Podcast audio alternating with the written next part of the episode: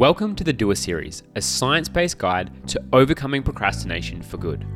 I'm Dr. Jordan Gabriels, here to guide you on your journey to understand more deeply why you procrastinate and to develop the skills necessary to overcome it. The content in this series is adapted from the Doer mobile app. The app provides a straightforward program to help you put into practice the skills you will acquire from these episodes. So, to get the full experience, download the Doer app, which is linked in the podcast description. Now, without further ado, let's dive into the lesson.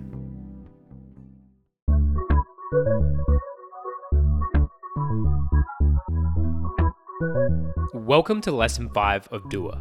In this lesson, we're focusing on something you probably haven't considered. It's one of the simplest, yet most effective strategies for overcoming procrastination. That strategy is altering the task itself. That's right, not your mindset, not your environment, but the task itself. So let's dive right in. I asked a couple of my friends about the most important tasks and goals in their lives. Listening to their responses reveals a lot about the mechanics of procrastination. Everyone had goals that they never seemed to make progress on, goals that sat on their to do list week after week, never moving an inch closer to completion. Though the goals varied widely, there were some commonalities in the structure of their goals. Take a listen to a few of these goals and see if you can spot any patterns that explain why they're not making progress on them. Uh, yeah, well, uh, one of my personal goals is to own a home in Australia with a backyard. Where do I start?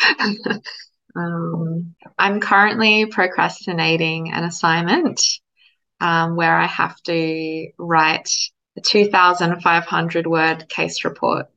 Okay, so one of the the tasks that's been on my list is traveling. I want to see some friends. I want to visit my family. I want to go on trips with my partner. So that's been on my list like for months. What did you notice? Did you spot any patterns? To be honest, to the untrained ear, it's hard to spot what they all have in common. So let me tell you. Each of these goals are slightly ambiguous and also pretty significant undertakings. You see, for each of these goals, the person hasn't clearly defined the specific actions they need to take. For example, Elise mentioned that she wanted to travel. However, it's not exactly clear what she needs to do to make that happen. Ambiguous tasks create discomfort in our brains. The uncertainty about what precisely we need to do triggers an uncomfortable feeling that we try to evade. Specific tasks are much less overwhelming.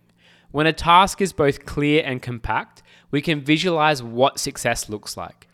That level of clarity is motivating. I've talked with dozens of people about overcoming procrastination, and often all I need to do is ask something like this to get them unstuck. What exactly do you need to do to make progress on your goal?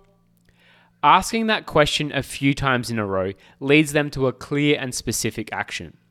The moment they reach that point, they often become unblocked and start making progress towards their goal. Check out the rest of my conversation with Elise to see how that unfolds. Is there a specific task? Like, what would be the first thing that you would do to travel? The first thing that I would do to initiate, like, the travel process is to like focus on logistics so coordinating with my partner for time off or like chatting to my friends about like a good time to visit or like checking with work to see what, you know, um, when I can take time off. You can immediately see that the ambiguous task of traveling is actually made up of dozens of smaller tasks like booking time off work and coordinating with her friends when they're available. It's no wonder she's overwhelmed by the task. Eventually, Elise boils things down to a single task to kick off the process. So the first thing that I would need to do is I would probably need to check with my work to see that I can actually take time off and what would be a good time off, like good period of time to take off. It helps to have someone painstakingly push you towards a single unambiguous task. However, this is also a conversation you can have with yourself. When you're putting off a task, ask yourself What is the very first thing I would need to do to initiate progress on this task? Answering that question moves you a lot closer towards making progress.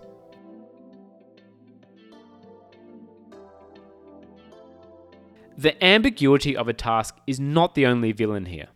There is a second factor of tasks that leads to procrastination the size of the task.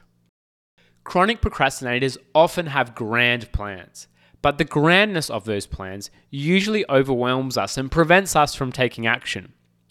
One strategy for overcoming this state is to keep reducing the size of your goal until you're able to break through the getting started threshold. You can break tasks down into ridiculously small steps. For example, writing an essay can be reduced down to opening a document and writing just one sentence. Crossing that starting threshold often naturally leads to more significant progress. But just be careful not to put too much pressure on yourself to make progress beyond your initial goal. If you set your initial goal as two minutes of work, but actually won't be satisfied until you've done an hour, your brain will perceive it as a much larger task and avoid doing the two minutes in the first place. To counteract this, remind yourself that you can always stop after at least two minutes. Once you've done two minutes of work, celebrate your accomplishment.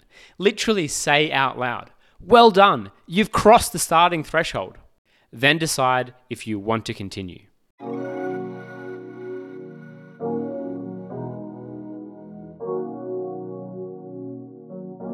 planning can become a form of procrastination. Many procrastinators are actually fantastic planners. The problem is that the act of planning can become a way to put off getting started. Beware of this trap. If you tend to overplan, only define the first one or two steps. You don't need to outline every step in the process. Your goal is just to get started. At this point, you might be thinking, I know all of this. I've heard this advice a thousand times. If that's the case, you've demonstrated the difference between knowledge and habits. What's far more important than knowing this advice is developing the habit of using it. Unit 5 of Doer is designed to help you create the habit of setting goals that are less likely to result in procrastination. Your daily procrastination reflections in Unit 5 will prompt you to modify the features of tasks to help you get past the starting threshold. If you're not using the Doer app, write down these two questions at the top of your to do list every day. Firstly, is this task specific? Do I know exactly what steps I need to take?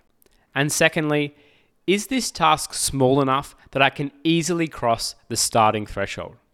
If you struggle with procrastination, make sure to modify your tasks so that the answer to both of those questions is yes. So that's it for lesson five. To recap what we've covered, there are two strategies to help you get past the starting threshold. First, make sure your task is less vague. Clear tasks eliminate the mental discomfort that leads you to avoid starting. Second, don't let the size of your goal overwhelm you. Break it down into smaller, manageable pieces to help you take that first step. So, there you have it two simple ways to cross the starting threshold. Until next time, this is Jordan saying the best way to start is to actually start. Take care, everyone. I hope today's lesson resonated with you. For the full experience and for additional tools, make sure to download the Doer mobile app.